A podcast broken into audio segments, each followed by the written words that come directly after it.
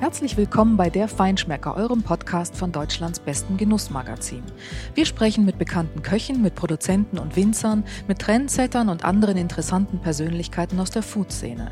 Ich bin Deborah Gottlieb, Restaurantexpertin beim Feinschmecker, und ich bin heute bei Marco Müller in seinem Restaurant Weinbar Rutz in Berlin. Er ist einer der kreativsten und anspruchsvollsten deutschen Köche, wenn es um regionale Produkte und Gemüse geht, und er ist ein echter Forschergeist. Bis bei ihm eine Karotte auf den Tisch kommt, dauert es schon mal ein ganzes Jahr, weil er mit 20 verschiedenen Sorten experimentiert, nur um die beste zu finden. Er ist also quasi Tag und Nacht auf der Suche nach dem perfekten Geschmack der Natur. Und bevor er gleich mehr darüber erzählt, möchte ich euch noch ein wunderbares neues Kochbuch aus dem Diogenes Verlag vorstellen, der unser Partner dieser Folge ist. Es heißt Bruno's Gartenkochbuch und geschrieben hat es der bekannte Bestsellerautor Martin Walker. Den kennt ihr vielleicht mit seinen Bruno-Kriminalromanen, die sind in 11 Sprachen weltweit ein Mega-Erfolg. Dass er sich auch in der Küche auskennt, bewies Martin Walker schon mit seinem kulinarischen Erstling Bruno's Kochbuch, eine genussreiche Liebeserklärung an seine französische Wahlheimat Périgord. Sein neuestes Werk, Bruno's Gartenkochbuch, widmet sich jetzt den Jahreszeiten und ihren Saisonprodukten. Es enthält ganz charmante Geschichten über den Alltag im Herzen Frankreichs, schöne und leicht nachkochbare Rezepte und viele authentische Fotos. Dazu gibt es nützliche Tipps für den eigenen Küchengarten und den Einkauf auf den französischen Märkten sowie eine Menge Inspirationen für Hobbyköche und Gartenliebhaber. Ein wirklich schönes Buch mit 352 Seiten, es kostet 34 €.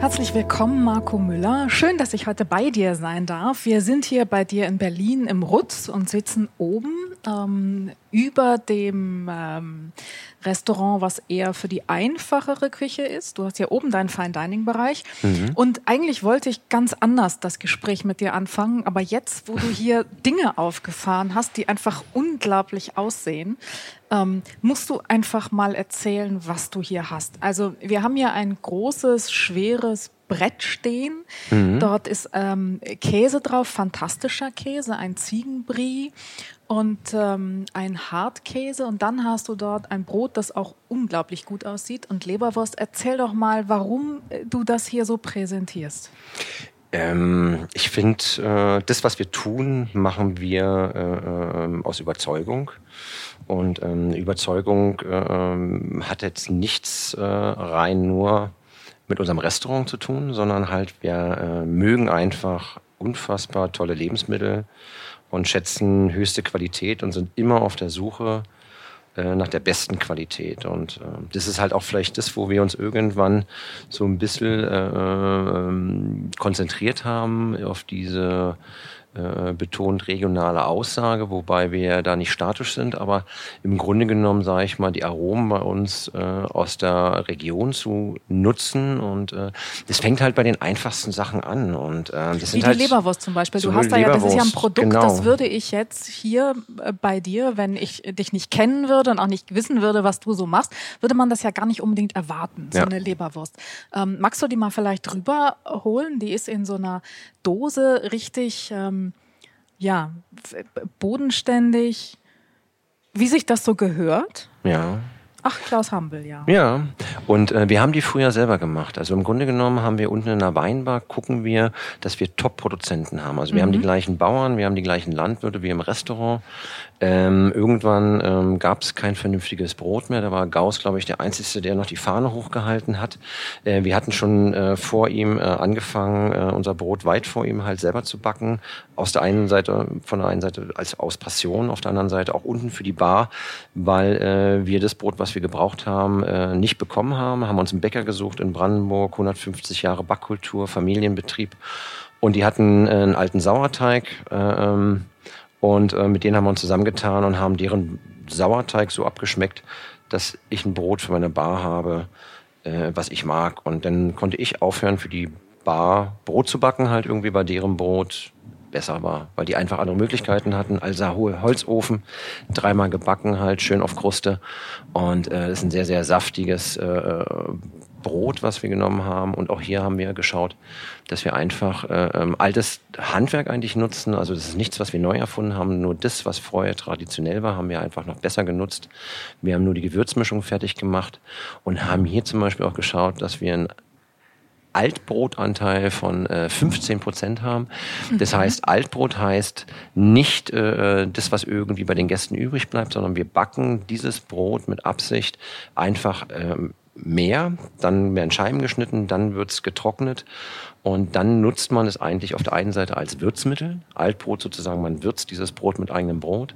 Und wir haben festgestellt, dass wenn man das mit Altbrot unterrührt, statt also dem Mehl wegnimmt, hat es einen anderen Wasserspeicher. Also das Brot ist bei Weitem saftiger und wir können es halt besser auch in dem Holzofen backen und ich kriege auch dadurch eine dünnere Kruste. Also es schmeckt besser, ist saftiger und ist über 7 Tage haltbar, wenn man möchte. Das klingt jetzt so easy, wenn du das so erzählst, aber nun kennt man dich ja ein bisschen und nun weiß man, dass bei dir nichts easy ist, sondern dass alles, was du tust, ist das Ergebnis eines ungeheuer aufwendigen Prozesses. Und wahrscheinlich hast du, wenn du sagst, du hast 15% Altbrot da drin, das auch mit 11, 12, 13, 16, 18 und 40% probiert.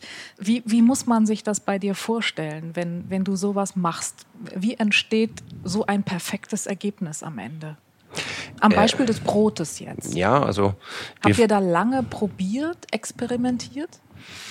Ja, also wir haben ja Zeit, ne? Also es ist ja in einer Zeit wie heute, wo jeder denkt, dass keiner mehr Zeit hat und wo man immer sofort liefern muss, habe ich festgestellt, wir haben alle Zeit der Welt. Was für mich weitaus wichtiger ist, ist das Ergebnis. Ich bin unfassbar ergebnisorientiert. Also ich versuche von allem das Beste zu bekommen, hinzubekommen. Und wir gehen das wirklich laborartig an. Also wir gehen bei all dem, was wir machen, in Testreihen rein. Das heißt, auch bei der Gewürzmischung haben wir das. Also ich hatte eine Grundvorstellung, wo ich denke, dass das Gewürze sind, die mit einem Brot, mit der Kruste harmonieren können. Und auch das Wasser da drin ist nicht nur Wasser, sondern wir haben halt auch noch einen Gemüsesaft entwickelt, den wir da reingeben halt, dass das sozusagen halt auch nochmal... Was für ein Gemüsesaft ist das? Ja. Ich möchte jetzt gerne mal ein Stück probieren. Ja, du erzähl mal weiter, ja, aber magst du mir mal so ein Stück rübergeben, dass ich da mal... Weil das klingt so unglaublich gut. Und das ist halt... Das duftet auch schon so. Wir haben halt...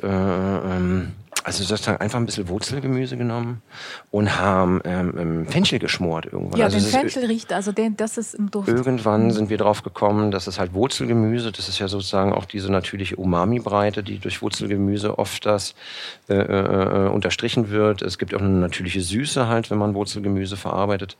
Und Fenchel war es aber gewesen halt, den wir sozusagen dem übergeordnet haben und haben den halt auch noch Fenchel an die Seite gestellt.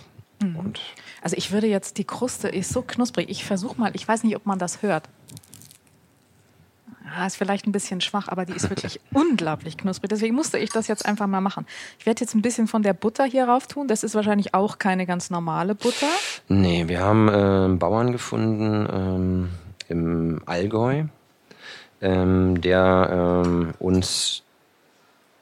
Milchprodukte schickt und wir machen halt aus der Milch, die er uns schickt oder aus dem Rahmen, tagtäglich schlagen wir die Butter selber auf. Also das ist halt... Die ist leicht gesalzen? Ganz leicht gesalzen, also nur ein bisschen Meersalz rein. Also es ist wirklich nur die Almbutter, also der Almrahm, den er uns schickt. Und das ist eine Rahmbutter und ein bisschen Meersalz rein. Die ist unglaublich rahmig, die ist fantastisch. Und da schmeckt man halt auch wirklich noch. Wir haben es auch in einer Region, also in der Uckermark haben wir auch gute Rinder und auch gute Milchproduzenten, die noch unentdeckt sind. Aber in der Tat war das der Geschmack, der für mich am meisten an eine perfekte Butter erinnert hat. Deswegen... Allgäu. Also du hast jetzt gerade das Adjektiv perfekt verwendet. Das ist vielleicht das, was dich auch mit am meisten charakterisieren mag. So perfekt. Du bist immer auf der Suche nach der allerbesten Qualität und verwendest Produkte, überwiegend heimische Produkte, hier aus der Region auch viele, ich glaube 90%, also jedenfalls überwiegend das, was du benutzt, kommt tatsächlich aus der Heimat. Und Damit du die Qualität wirklich bekommst, garantiert bekommst, die du haben möchtest, kooperierst du mit Bauern. Ja. Das ist aber keine ganz normale Kooperation. Also andere würden vielleicht sagen, ich habe da jetzt einen, der macht einen guten Job und dem sage ich jetzt, was ich haben will und dann liefert der mir das. Bei dir ist das anders. Es gibt da auch so richtig Bepflanzungspläne, die du mitentwickelst. Wie muss man sich das vorstellen, deine Kooperation mit diesen Landwirten? Ja, auch hier wollen wir einfach wirklich das perfekteste Produkt. Also das ist, also wir suchen uns Leute, die gerne mit uns zusammenarbeiten, weil das ist gar nicht so einfach. Also wir haben Berlin an sich ist an der breitesten Stelle 60 Kilometer, relativ groß, aber ich möchte nicht unbedingt jetzt einen Bauern, der direkt in Berlin anpflanzt, weil das mir alles noch zu dicht an den normalen Straßen dran ist. Deswegen sind wir halt mit vielen Geschichten im Umland drin. Das Umland ist aber relativ groß. Also wir haben jetzt keine Kilometerbegrenzung, sodass es sich toll anhört. Also wir sind einfach nur Perfektionisten in unserem Produkt. Und versuchen da eigentlich gar nicht so, das zu machen, um zu polarisieren, wo man so sagt halt irgendwie so, wie unterschiedliche Köche das in einem Manifest gemacht haben, genau, dass man sagt, okay, wir machen jetzt 300, wenn ich in den 300 Kilometern nichts finde, also für mich ist Regionalität auch wichtig, die Verfügbarkeit, kurze Wege, damit es aber frisch ist, also mir geht es um Frische, mir geht es um Qualität. Wenn ich irgendwas hier in der Region nicht hinbekomme, dann hole ich es mir von weiter weg.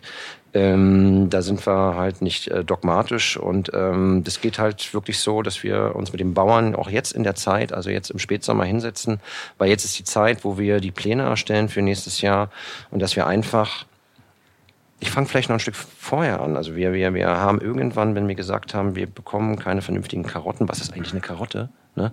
Eine Sache. Und dann haben wir angefangen, mit unseren Bauern einfach wirklich vernünftiges Saatgut zu bestellen. Das heißt halt irgendwie, wir haben uns überlegt oder haben recherchiert, was sind wirklich vernünftige Karottensorten, was sind alte Sorten, wo können wir Hybrid vermeiden.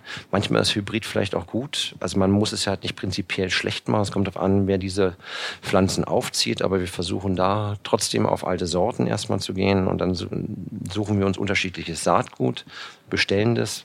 Und dann fangen wir an mit Probepflanzungen. Und das muss man halt im Herbst machen, damit sozusagen das Saatgut herkommt, dass viele Sachen auch noch vor dem Winter in die Erde reingehen.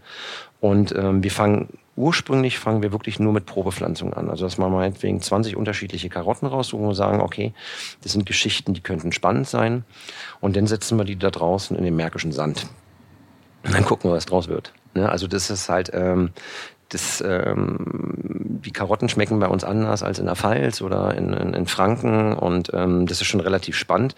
Und dann müssen wir wirklich gucken, halt, welche Karotte taugt was, welche passt uns, was wollen wir draus machen.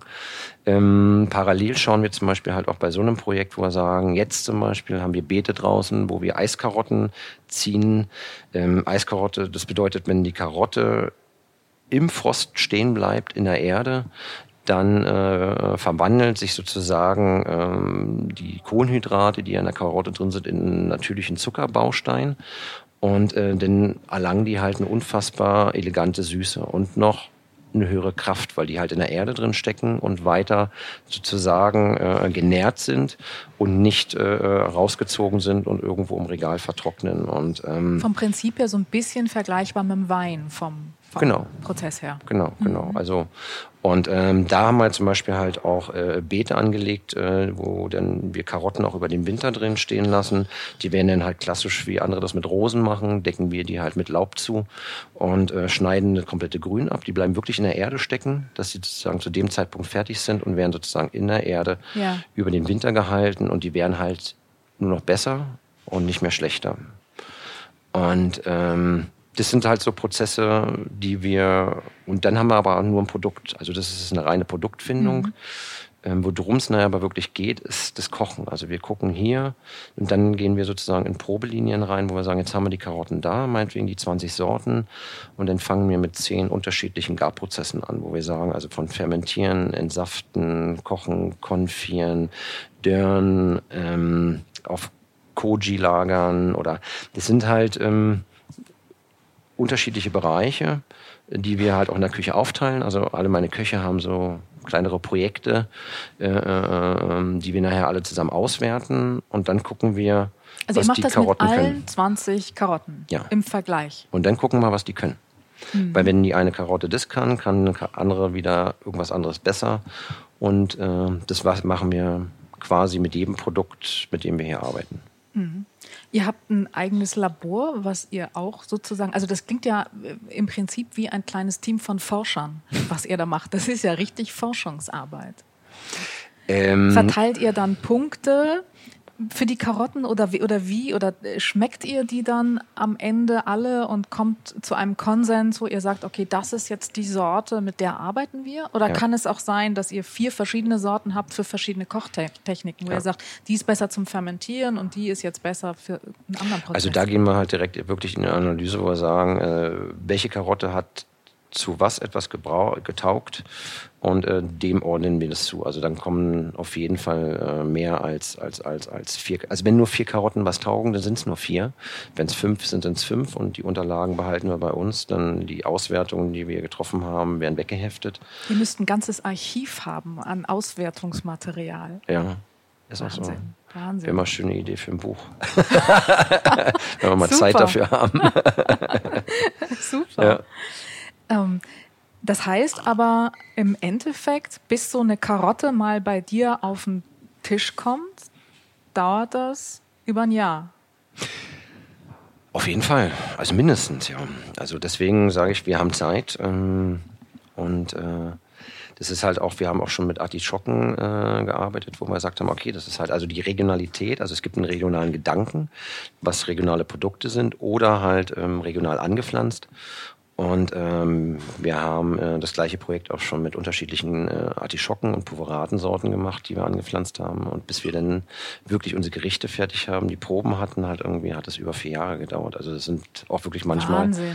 Langzeitprojekte, wo wir sagen, also wir überstürzen nichts. Wenn wir was haben, können wir mitarbeiten. Wenn wir nichts haben, dann wird die Aktion gestrichen und dann machen wir halt im nächsten Jahr weiter. Wahnsinn. Oder manchmal ist es auch so, dass wir die Proben fertig haben.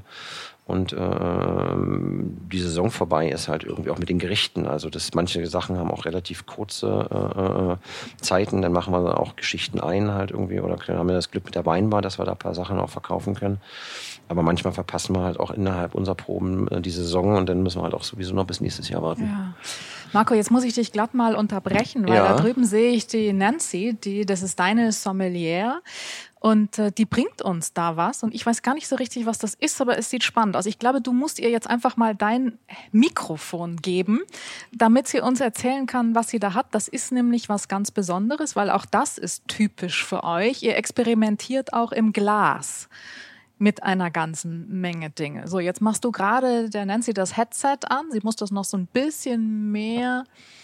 Hauptsache es hält und sie wirft das Glas nicht um. Das wäre sehr schade. Sehr schade. Perfekt.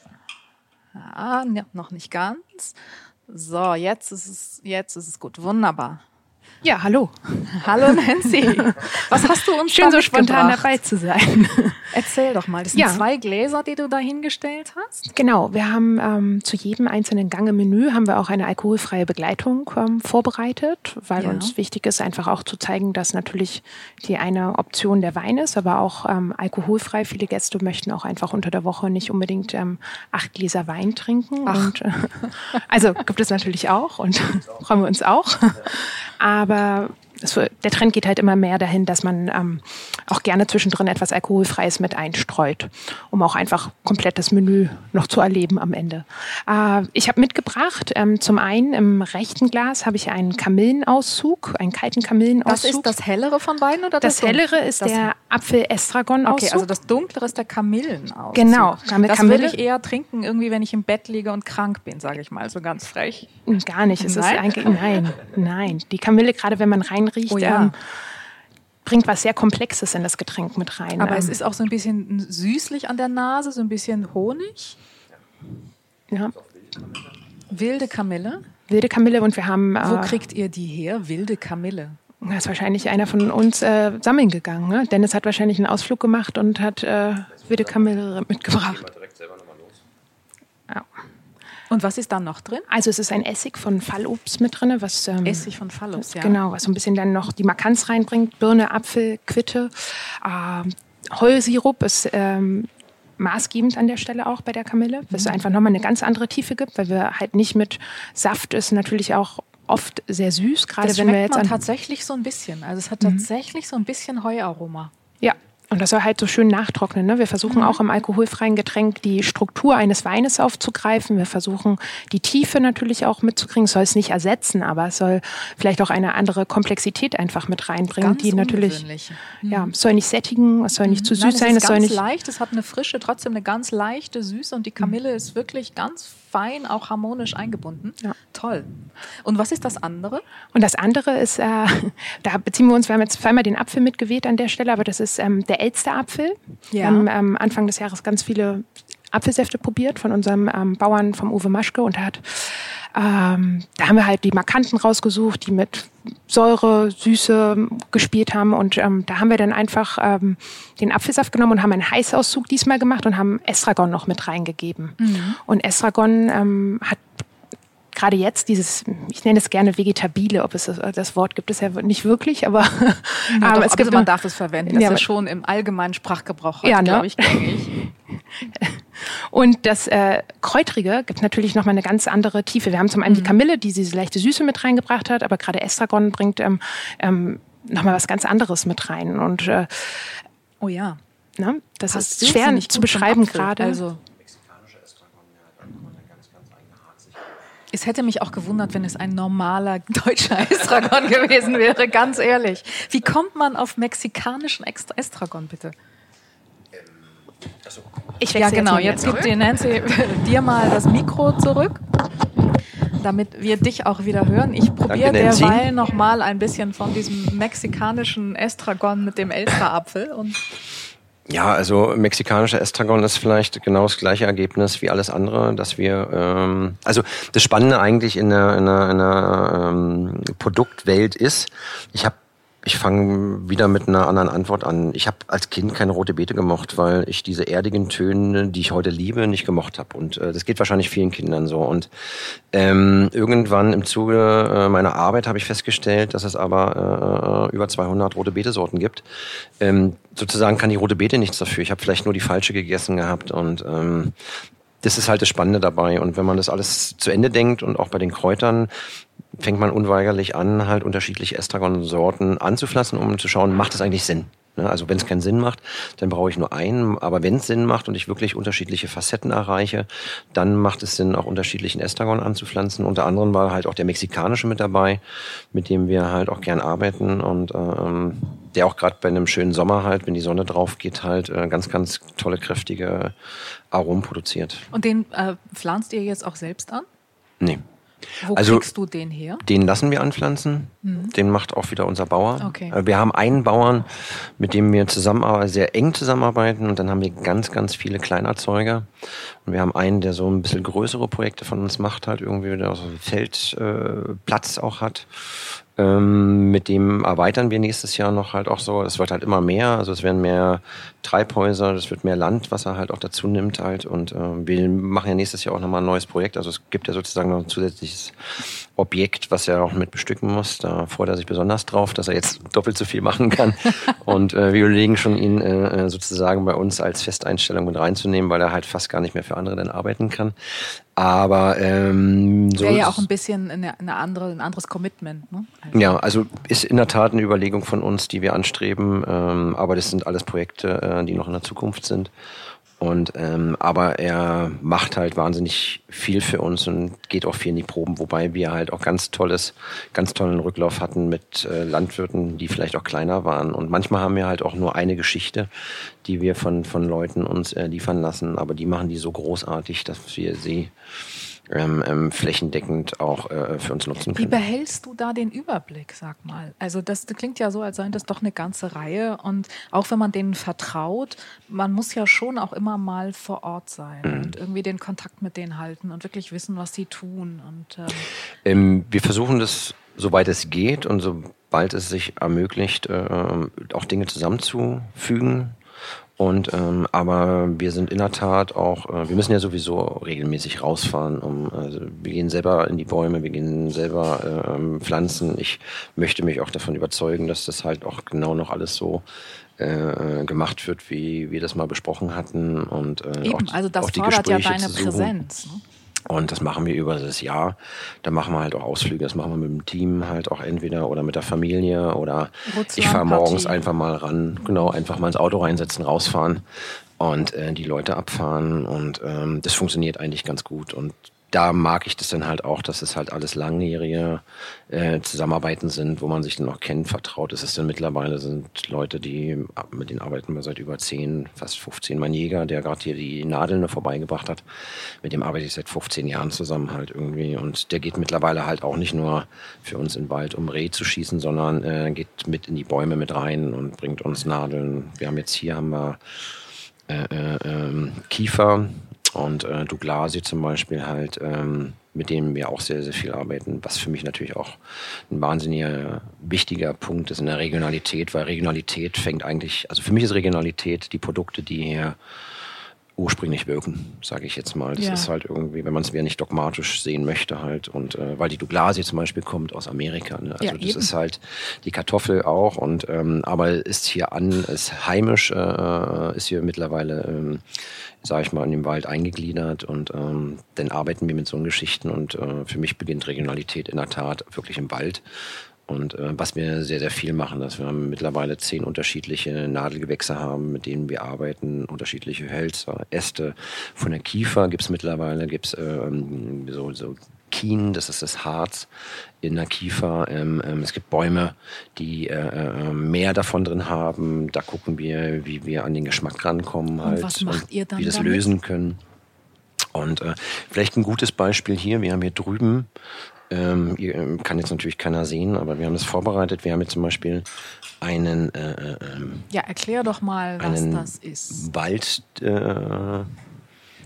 Es ist wunderschön angerichtet, also auf einem Holzbrett, was vermutlich auch extra angefertigt wurde. Ja. Dann das war ein liegt Tischler, dort in einem Kreis ein Stein. Machen auch viel selber. Das Porzellan sind auch alles eigene Entwürfe, die wir mit dem Keramiker zusammen... Aber ihr töpfert noch nicht selbst? Nee, werden wir auch nicht. Gut. Aber ich bin regelmäßig bei Dirk. Also wir sind auch seit 10 Jahren befreundet mittlerweile, wenn man so eng zusammenarbeitet. Wir haben hier einen Birkentee.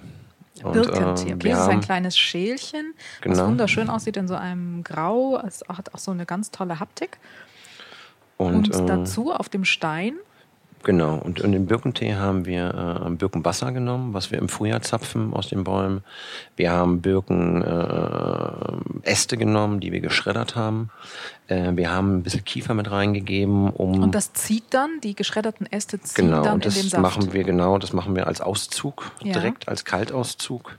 Geben für die natürliche Säure grüne Tomate dazu und das ist wirklich Kiefer, Birkenholz, Birkenwasser, ein bisschen Tomate und relativ simpel, aber weil wenn man zu viel durcheinander mixt halt, dann bekommt man auch keine klare Aromatik, weil wir liegen neben all dem, was wir machen, lieben wir halt sehr, sehr klare Aromen. Also es muss deutlich rauskommen, egal wie fein es ist. Es muss immer eine Geschichte, wir nennen es immer eine Inspiration pro Happen, muss halt ganz klar erkennbar sein. Und hier war es halt die Birke, der Wald als Idee.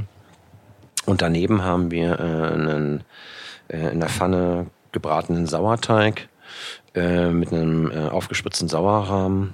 Dann haben wir... der versteckt sich unten, ja. Genau. Und dann haben wir ganz viele kleine Kleeblätter eingesteckt, halt irgendwie für diese natürliche Säure, Waldsauerklee. Und haben obendrauf, um so eine gewisse Nussigkeit zu erreichen, haben wir Muscheln getrocknet und die pulverisiert und ein Muschelpulver oben drauf. Die sind so ein bisschen ganz fein drüber gestreut. Also alleine, um das hier zu richten, bräuchte man schon ein Kunststudium, weil es ist so kunstfertig gesteckt, diese Kleeblätter. Aber es sind nicht Viererblätter, oder? Ihr habt nicht auch noch irgendwie... Nee. Okay, ich probiere jetzt mal den Birkentee. Oh ja, das hat wirklich viel Kraft und genau diese feine Säure, die das Ganze unglaublich erfrischend macht. Schön, also ist ein Start bei uns, das ist sozusagen der Apero bei uns, also reinkommen und erstmal so ein bisschen Fahrt aufnehmen, also sehr leicht, sehr elegant soll es sein. Ich glaube, das andere probiere ich später, weil wenn ich das jetzt esse, werde ich wahrscheinlich ganz schrecklich knuspern und die Hörer kriegen irgendwie einen Hörsturz, weil das ihnen in den Ohren kracht. Aber es sieht fantastisch aus. Sag mal, du kooperierst nicht nur mit Bauern, sondern auch mit Viehzüchtern. Ich glaube, ihr habt auch eigene Fischteiche. Gibt es eigentlich irgendwas, was du hier aus der Heimat nicht selbst machst? Vertraust du überhaupt irgendeinem Lieferanten? Oder hast du es dir mit allen verscherzt? Nee. Also es ist schon, dass wir versuchen so viel wie möglich selber zu machen. Also im Grunde genommen haben wir auch festgestellt, Dinge, die wir selber machen, sind dann auch so gut, wie wir es brauchen. Wir sind auch in der Tat auch mit dem einen oder anderen Großlieferanten dran, sozusagen eine Produktkontrolle hinzukriegen halt, auch wenn wir mal keine Menge hinkriegen oder wenn unsere Lieferanten nicht liefern können. Brauche ich definitiv 1, 2 Lieferanten, die sozusagen zubestücken können, wobei wir da schon flächendeckend gut funktionieren können. Und da haben wir aber auch gute Partner in Berlin, die nach unserer Idee Sachen, die wir im Vorfeld dann auch schon mal probiert haben, auch mitliefern können. Aber im Grunde genommen versuchen wir eigentlich alles in eigene Hand zu nehmen.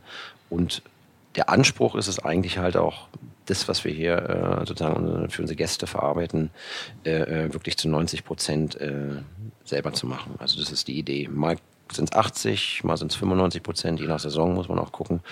Und aber das ist schon eine Entwicklung, die da hinführt. Also ich setze die 100 obendran.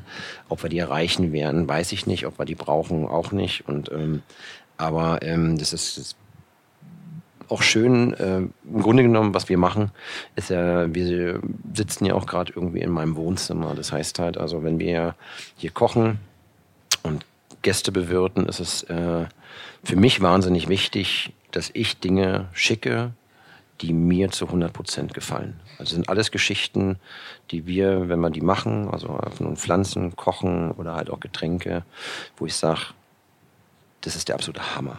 Also es geht, also Durchschnitt, also es gibt ja, sage ich mal, auch Restaurants, die so ein bisschen ruhiger sind und ein bisschen unkomplizierter. Und wir versuchen halt aber von all dem, was wir machen, halt eine Spitze zu suchen, was aber am Ende auch schmecken muss. Ne? Also wir reden ja nur über Produktqualität, am Ende zählt der Geschmack und das muss einfach der Hammer sein. Genau, aber es ist ja nun so, wenn der Koch sagt, ich mache nur das, was ich gut finde oder was mir schmeckt, dann heißt es ja noch lange nicht, dass es auch dem Gast schmeckt. Also da ist ja dann nicht nur die eigene Sichtweise dahinter, sondern auch die Könnerschaft, die ihr ja oder du ja mitbringst, und zwar weit, weit, weit über dem Durchschnitt. Es gibt ja andere Beispiele, die sagen auch, ich mache, was ich toll finde, und da finde ich es aber vielleicht gar nicht so toll. Wenn ihr jetzt hier von Qualität redet, geht es euch ja nicht nur darum, einfach Top-Qualität zu haben. Klar, das ist Voraussetzung. Aber ihr wollt die Top-Qualität, weil ihr auch den bestmöglichen Geschmack daraus ziehen wollt. Das ist ja eigentlich euer Ziel, oder? Das ist der Anspruch. Also im Grunde genommen, das ist für mich immer ganz wichtig, dass man das auch betont. Also das eine ist eine reine Produktbeschaffung. Dass wir da einen eigenen Weg gegangen sind, ist halt unsere Passion. Und, aber im Grunde genommen geht es wirklich darum, den besten Geschmack zu finden oder auch den besten Geschmack zu produzieren. Und was für mich relativ spannend ist, halt auch eine Sache halt irgendwie, wenn man einfach mal das schafft, sozusagen hinter die Kulissen zu gucken. Und ich habe jetzt einfach mal von einem Stiefmütterchen einfach die Blätter abgezupft.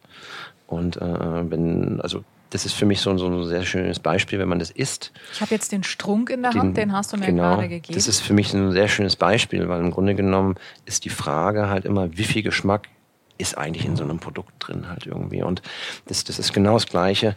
Also wo man sagt, also die Blüte sieht oft, wenn man in Restaurants geht, sieht man sehr, sehr häufig, dass Köche mit Blüten arbeiten. Das ist auch sehr, sehr schön.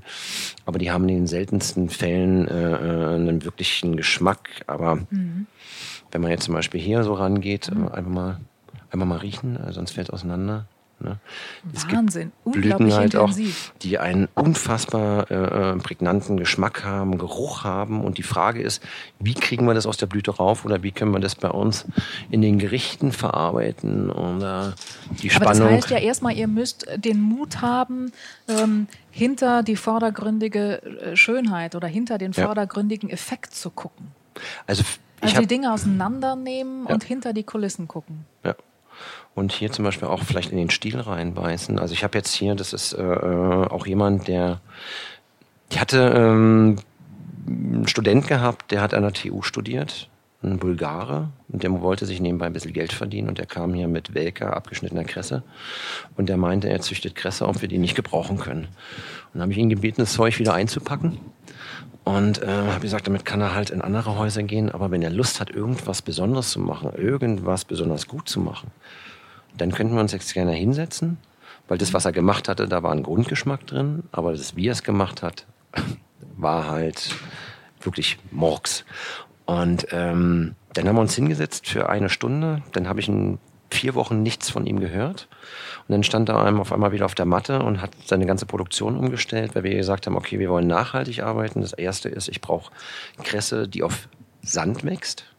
Ja. Und nicht auf Nährstofflösungen. Das Zweite ist, ich brauche Schalen, nicht so wie andere Produzenten halt irgendwie, wo das 3-mal in Plaster eingepackt ist, die wiederverwendbar sind. Und das Nächste, ich brauche die perfekte Kresse, also such mir Sorten, halt die vernünftig und lass uns die nicht auf so klein und nicht unter einen übermäßig anstrengenden UV-Licht ziehen, sondern halt, dass die Zeit zum Wachsen haben und auch ihren perfekten Geschmack ausreifen können. Und dann stand er dann irgendwann mit seinen ersten Kressen da. Mittlerweile haben wir 70 unterschiedliche Kressen. Und dann ist halt relativ spannend, wenn man anfängt, die Blätter abzureißen und die Stiele zu essen. Und wenn man so eine Produkte hat, die eine ganz andere Intensivität haben als das, was wir vielleicht momentan gewohnt sind. Ja, der hat eine ganz intensive, aber feine Schärfe und viel größere Intensität. Ja. Toll. Aber das ist wahrscheinlich auch so ein Spleen von mir. Ich habe schon irgendwann mal auch bei Kapuzinerkresse, mir hat es nie gefallen, mit den Blüten zu arbeiten. Das war halt irgendwie so vor meiner Zeit. Und ich bin irgendwann, ich laufe immer durch die Natur, und das ist halt irgendwie so ein Spleen. Das habe ich schon als Kind gemacht. Mein Vater hat irgendwann mal gesagt, der hat von einem Grashalm den Schaft rausgezogen, und er meinte, er hat immer gern als Kind das Gelbe gegessen, was an diesem Grashalm ist. Und da war ich noch relativ jung, und auf dem Schulweg war so eine große Naturschutzwiese gewesen halt irgendwie. Wenn ich da durchgelaufen bin, hatte ich nasse Füße, aber Spaß. Und wenn ich außen rumgelaufen bin, bin ich meistens zu spät gekommen. Weil ich also bin ich immer durch diese Wiese, bin mit nassen Füßen immer zur Schule gekommen, halt irgendwie bin durchgelaufen, bin aber immer auf dem Weg über diese Wiese, habe ich mir immer unterschiedliche Gräser oder Strünge rausgezogen und habe geguckt, welche davon schmecken oder nicht, weil mich das total fasziniert hatte, dass man, vorher war das halt einfach eine Wiese, und auch vielleicht eine Wiese, die kann man essen plötzlich. Man kann das essen. Das fand ich halt als Kind schon total faszinierend. Und das ist genau das Gleiche wie bei der Kapuziner, wo man sagt, also diese Blüte hat ihre Berechtigung, möchten wir nicht mitarbeiten, aber was kann die Pflanze noch? Also die Blätter toll, mögen wir sehr gern. Der Stiel ist wahnsinnig intensiv. Und was ich total spannend fand, und da sind wir halt fast noch vor den Blättern drauf gekommen, war einfach die Samenkörper. Ja. Weil die eine unfassbar intensive Wasabi-ähnliche Schärfe haben, aber dieses Senföl haben, also diesen Kresse-Geschmack, ja, aber unfassbar intensiv, also wo man dann halt auch wieder andere Geschichten draus machen kann, einlegen wie Kapern oder hauchdünne Scheiben irgendwo drauflegen, da wo es passt. Und großartig. Also ich habe gelernt, du bist eigentlich als Forschergeist irgendwie groß geworden, und wie kam es aber dann, dass du diese Kompromisslosigkeit entwickelt hast? Also Kompromisslosigkeit in Bezug auf wirklich die perfekte Qualität, den perfekten Geschmack nachzujagen, ist falsch, aber den zu suchen. Es ist in der Tat, gab es auch eine Zeit des Vermissens. Also ich bin halt mit 10 aufs Land gezogen und habe sozusagen mit 10 Jahren im Land, Garten und alles halt sehr, sehr intensiv wahrgenommen. Und mein Opa, der hatte nichts anderes zu tun als jeden Tag, wir hatten einen relativ großen Garten, wir hatten alles im Garten drin. Und er hat jeden Tag akribisch in seinem Garten gestanden und seine Rüben angepflanzt, seine Beeren gepflegt, seine Bäume geschnitten, halt geerntet, gemacht, getan. Man durfte halt nur auf den vorgeschriebenen Wegen laufen. Und er hat da jeden Tag drin gestanden und das Ding gepflegt. Und das, was er da gemacht hat, war außergewöhnlich gut. Für mich aber total normal. Aber gibst du bist nicht auf den vorgeschriebenen Wegen gelaufen, oder? Bin ich wirklich nicht. Mein Bruder schon. Dafür hatte ich irgendwie nie die Geduld, außen rumzulaufen. Und dann bin ich wirklich mit ganz großartigen Produkten groß geworden. Und dann hat es mich irgendwann in den Beruf Koch verschlagen, und wo ich dann gehofft habe, natürlich halt auch mit so einen Produkten arbeiten zu können. Und dem waren halt nicht so. Und wo ich in den Beruf reingegangen bin, war alles noch sehr, sehr frankophil gewesen. Also Regionalität hatte, was die höhere Küche hat, keinen hohen Stellenwert, eigentlich gar keinen. Und die heimischen Produkte auch nicht. Und die einzigen Produkte, die wir halt auch wirklich in einer vernünftigen Qualität gekriegt haben, waren die vom Orangimark aus Paris kamen halt. Das habe ich nicht verstanden und habe ich gemocht, ganz klar, aber wir müssen ja nicht alles Gleiche machen. Und dafür, das war auch nicht mein Weg, irgendwie diesen Einheitsbrei zu fahren. Es gab ja auch eine Zeit lang in allen Restaurants irgendwie so vergleichbare Produkte, vergleichbare Ideen und Lamm mit Kräuterkruste und was auch alles schön ist. Aber das sollte nicht mein Weg sein. Und dann habe ich versucht, mich zu bemühen, die Produkte ranzubekommen, weil die auch gar nicht mehr so geschmeckt haben, wie ich sie kannte, wie ich sie aus meiner Kindheit kennengelernt habe. Und das war sozusagen auch mit Anfang 20 dann mein Einstieg eigentlich, dass ich angefangen habe, die ersten Sachen irgendwie schon selber ranzuholen. Wenn es das nicht gibt, besorgen wir uns das selber. Und das, was wir heute tun, ist wahrscheinlich dann daraus gewachsen. Und wo wir dann irgendwann gemerkt haben, also auch wenn es jetzt sich alles gebessert hat und auch Lieferanten teilweise halt auch wirklich bessere Produktqualitäten ranfahren können, haben wir trotzdem festgestellt, wenn wir das selber in die Hand nehmen, dann wird es einfach besser und dann haben wir auch genau das, was wir brauchen. Aber sag mal, ist da nicht auch die Gefahr, wenn man so ein Perfektionist ist, und glaub mir, ich weiß, wovon ich rede. Ich bin nämlich auch einer. Furchtbar, wenn man irgendwie in den Urlaub fahren will und man sucht ein Hotel, wo man noch nichts kennt und dann glaubt man, es gibt noch eines, das ist besser. Ich muss noch weiter gucken. Ja. Das ist ja so ein Kreislauf, aus dem kommt man gar nicht raus. Läufst du da nicht Gefahr, eigentlich latent unzufrieden zu sein? Also das ist ja, du hast ja immer das Gefühl, es gibt vielleicht doch noch was Besseres.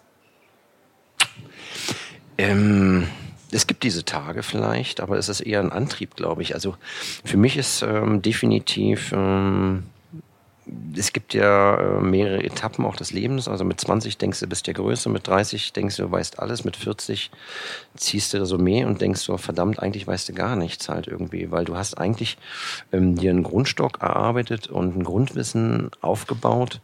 Die Frage ist halt, was man daraus machen kann. Und das Spannende ist eigentlich dabei, dass wir nie aufhören, über so eine Sachen nachdenken zu können. Und das ist halt auch das Schöne, was mir die Zufriedenheit in dem Beruf transportiert. Weil ich bin jetzt auch seit 15 Jahren in einem und demselben Restaurant. Man könnte jetzt auch fragen, wann geht's mal weiter? Aber weiter geht man nur dann, wenn man unzufrieden ist. Und man muss halt für seine eigene Zufriedenheit sorgen. Und indem wir immer untriebig sind, immer wieder neue Ideen haben, neue Projekte haben, neue Baustellen aufreißen. Und ich merke, dass ich, egal wie viel ich gerade lerne, dass noch so viel gibt, die wir noch machen können, ist es vielleicht eher ein Antrieb und schafft bei mir eher eine höhere Zufriedenheit. Projekte, wenn sie manchmal nicht klappen, dann ist es halt klar der Ehrgeiz, wenn Gerichte manchmal nicht so hinhauen, dann müssen wir besser werden. Aber eigentlich ist es ein Antrieb. Also du fütterst deine Neugier mit noch einer Rote-Beete-Sorte sozusagen, im übertragenen Sinne. Und nochmal, also wir gucken auch, wenn wir die Sachen tausendmal gemacht haben, manchmal reicht eine Nuance, um das noch besser hinzukriegen. Und manchmal ist es dann gar nicht mehr die Idee, sondern der Koch, der gewechselt hat und genau das Gleiche, was wir gemacht haben, nur ein bisschen anders gemacht hat. Und wo man sagt, vielleicht einfach, letztens hat einer der Jungs einen Chip im Ofen vergessen und ich sage, endlich schmecken die so, wie ich haben will. Und dann haben sie sich totgelacht und Chef, die sind fast alle verbrannt. Und die haben mir gesagt, naja, okay, aber wir brauchen diese Röststoffe, hau die anderen nochmal in den Ofen rein, so wollen wir sie jetzt haben. Und das Gleiche ist vielleicht halt auch mit zum Beispiel sowas mit Beete halt irgendwie. Das ist, wenn man sagt, man trocknet die, der eine trocknet die ein bisschen länger, die ist ein bisschen trockener, die hat eine andere Süße aufgebaut. Und man sagt, vorher war die schon genial, eine natürliche Salzigkeit.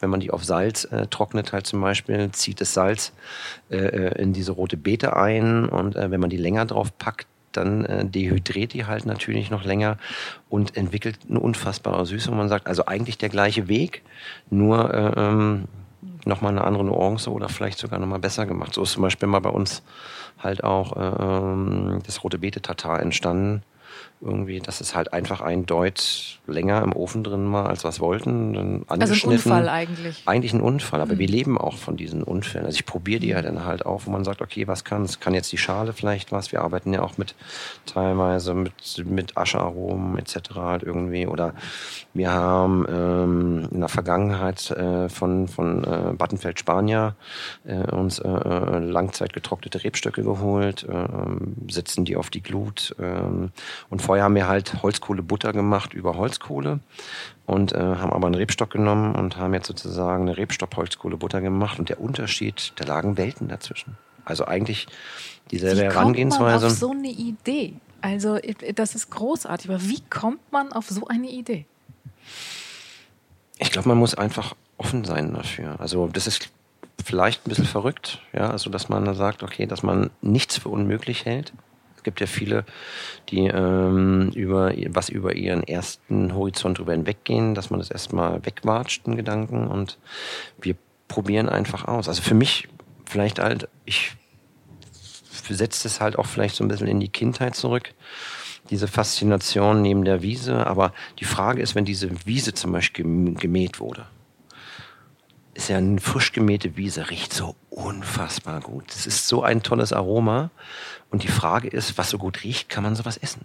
Kann man gemähte Wiese essen? Und dann fangen wir an, mit Heu zu arbeiten, mit Wiesenkräutern zu arbeiten oder selber halt zu mixen oder über Stickstoff zu pulverisieren, um, sag ich mal, die Aromen, oder die ätherischen Öle versuchen, aus den Produkten rauszuholen. Und das Gleiche ist halt auch zum Beispiel bei Holz. Aber hinten dran war da ein Sägewerk gewesen halt irgendwie. Und immer, wenn ich da vorbeigelaufen bin, wenn die ihre Bäume dadurch gejagt haben, hat es nach diesem Aroma, ja. Hammer. Mm. Ich habe das immer schon gemocht. Mhm. Und dann stellt sich die Frage, wie kriege ich diese Aromen, das sind ja ätherische Öle, die da drin sitzen, oder Harze, wie kriege ich die gelöst? Und das sind Wege, wenn man anfängt, die mit Leben zu füllen und anfängt, die in seinen Gerichten einarbeiten zu können, die einem natürlich wahnsinnig viel Antrieb geben, wo man sagt, okay, wenn das funktioniert halt irgendwie, was geht noch? Das ist genau das Gleiche, was wir hier haben, wenn man zum Beispiel sagen, also wenn man auch über Blüten redet, ne? Also wir packen nicht nur die Blüten weg, sondern das ist, manchmal sitzt der weitaus spannendere Geschmack in den Knospen drin halt irgendwie. Wir gehen zum Beispiel bei Obstbäumen halt auch an die Knospen. Manche Sachen machen auch gar keinen Sinn, ne? Also, aber das findet man erst in der Probe raus halt irgendwie. Oder wenn man jetzt zum Beispiel schwarze Johannisbeersträucher hat, das Holz häckselt, ist ein bei Weitem feineres Aroma als die Beere zum Beispiel halt irgendwie. Oder wenn man, hier haben wir Kohlblüten, die wir eingelegt haben, aber nicht die Blüten, sondern auch wirklich nur die Knospen, ja, die einen sehr, sehr feinen Kohlgeschmack haben, also nicht diesen aufgesetzten Kohlgeschmack. Also wir arbeiten ja auch immer mit unterschiedlichen Facetten unserer Gerichte, dass wir sozusagen ein Aromenbild schaffen oder einfach ein Bild eventuell einfach noch weiter hervorheben. Da könnte dann auch sowas sein wie getrockneter, also auf Salz getrockneter Kohlrabi, die wir sozusagen einfach nur als Salz über ein Gericht drüber hobeln, wo man sagt, es ist diese Kohlaromatik drin, aber es ist eigentlich ein Kohlrabi, der eher zu Salz erstarrt ist, und aber ein tolles Würzmittel ist. Das sieht fast aus wie weißer Trüffel. Also der ja, ist, das sehr ist elegant, schade jetzt, dass man das nicht sehen kann. Wirklich, es ist so ein Wegglas, da habt ihr den reingetan, und dass die sehen aus wie kapitale weiße Trüffel. Also die sind so zusammengeschrumpft durch diesen Trocknungsprozess. Ja. Toll. Wirklich irre. Also, und in dem anderen Glas, da ist noch so eines, das sieht auch sehr interessant aus. Für uns eigentlich auch eine spannende Geschichte. Also wir machen halt ganz viel. Wir haben auch teilweise Sachen, die auch durch Zufall passieren. Ich habe zum Beispiel letztes Jahr, war ja durch die Sonne ein wahnsinnig tolles Quittenjahr. Also wir haben auch von unserem Bauern ganz viel Quittensaft gemacht halt irgendwie. Und unter anderem hatten wir auch selber Quittensaft gemacht, und das ist vielleicht nicht das Glas, aber weil ich mit meinem Kopf gerade im Keller unten bin. Und kann passieren bei so einem Freigeist wie dir. Und da haben wir Quittensaft eingemacht. Und da hat sich halt eine Kambura-Spore dazwischen geschummelt. Und wir haben nebenbei durch einen sehr, sehr positiven Zufall zum Beispiel sowas wie einen unfassbaren Quittenkambucher produziert. Wieder ein Unfall eigentlich. Wieder ein Unfall. Und das ist kein Unfall. Hier haben wir Fischsoße. Mhm. Und weil wir natürlich halt auch versuchen, so wenig wie möglich wirklich einzukaufen oder zu fragen, wo hört es eigentlich auf? Und ich mag halt auch mit den Elementen aus der asiatischen Küche zu arbeiten oder mit den was die asiatische Küche weiß. Also die hat ja unserer Küche wahnsinnig viel voraus, weil die einfach facettenreicher entstanden ist, also sich ganz anders entwickelt hat als unsere. Also die deutsche Küche hat wahnsinnig viel schöne Seiten, aber die asiatische Küche ist weitaus filigraner und wobei asiatisch natürlich breit gefächert ist. Aber und unter anderem haben wir halt angefangen, unsere Fischsoßen selber zu machen und das ist halt Makrele, die wir sozusagen mit 13% Salz mixen und dann im Keller sozusagen aus dieser Makrele, also Garum, dieser europäische Prozess, also gibt es ja nicht nur in Asien, und machen unsere Fischsoße zum Beispiel selber und lassen die ein halbes, dreiviertel Jahr bei uns im Keller reifen und füllen dann die Fischsoße ab und würzen damit dann unsere Gerichte. Und von so einen Geschichten machen wir halt auch sehr viel. Sag mal, wovon träumst du nachts? Oh, früher von schönen Frauen. Und heute von Fischsoße und salzgetrockneten Kohlrabi, ja. Oder? Wenn man dich so reden hört, dann vermutet man sowas. Ach, ich mache das schon gern. Also ich bin aber auch momentan sehr ausgeglichen. Also ich habe eine tolle Familie und die mir natürlich auch den Rücken frei hält. Müssen die das eigentlich alles immer probieren, was du so machst? Gott sei Dank. Würden mich wahrscheinlich für verrückt erklären und ich halte es möglichst auch fern. Aber das ist schon... Aber ich hatte in der Vergangenheit vielleicht schon die Probleme gehabt, dass ich, bevor ich einschlafen musste, mir das immer runterschreiben musste. Also ich schlafe auch immer mit einem Zettel neben dem Bett. Und dass wir manchmal ploppen Sachen auf, einfach wenn man auch zur Ruhe kommt. Die hat man irgendwie vor 3 Wochen angefangen zu spinnen und man ist irgendwie rausgerissen worden oder man hat kein Ergebnis gefunden oder das ist halt, dass ich das aber aus dem Kopf rauskriege, habe ich mir angewöhnt oder am nächsten Tag noch weiß, mit dem Zettel einzuschlafen halt, dass ich das dann halt am nächsten Tag halt auch wieder dem nachgehen kann halt irgendwie. Aber ich schlafe mittlerweile besser als früher. Also ich habe auch eine Zeit lang, wo ich angefangen habe, ich musste das ja erstmal auch alles irgendwie kanalisieren. Da hatte ich wahrscheinlich mehr Zettel als Möbel in meiner Wohnung. Also das musste ich irgendwann mal in den Griff kriegen. Ne? Und, aber da habe ich jetzt ein gutes Verhältnis zu. Marco, das war ein ganz spannendes und tolles Gespräch und ich muss sagen, du hast unten am Eingang so eine Tafel an der Wand, da stehen so ein paar Gerichte oder Speisen auch drauf, die du machst und da steht oben drüber die Rettung der deutschen Esskultur. Ich glaube, wenn ein Koch wirklich mit Fug und Recht von sich behaupten kann, hierzulande, dass er die deutsche Esskultur nicht nur rettet, sondern sie auf eine Weise voranbringt, die wirklich beispielhaft ist, dann bist du das.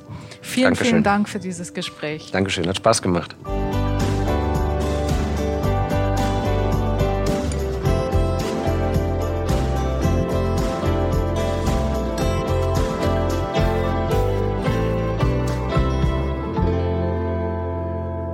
Das war wieder eine Folge von unserem Podcast und ich muss sagen, es ist wirklich beeindruckend, wie überraschend Marco Müller im Rutz den Geschmack der Natur erlebbar macht. Den Podcast von der Feinschmecker gibt es alle 2 Wochen neu auf feinschmecker.de und allen gängigen Plattformen. Noch mehr spannende Geschichten findet ihr jeden Monat in unserem Magazin.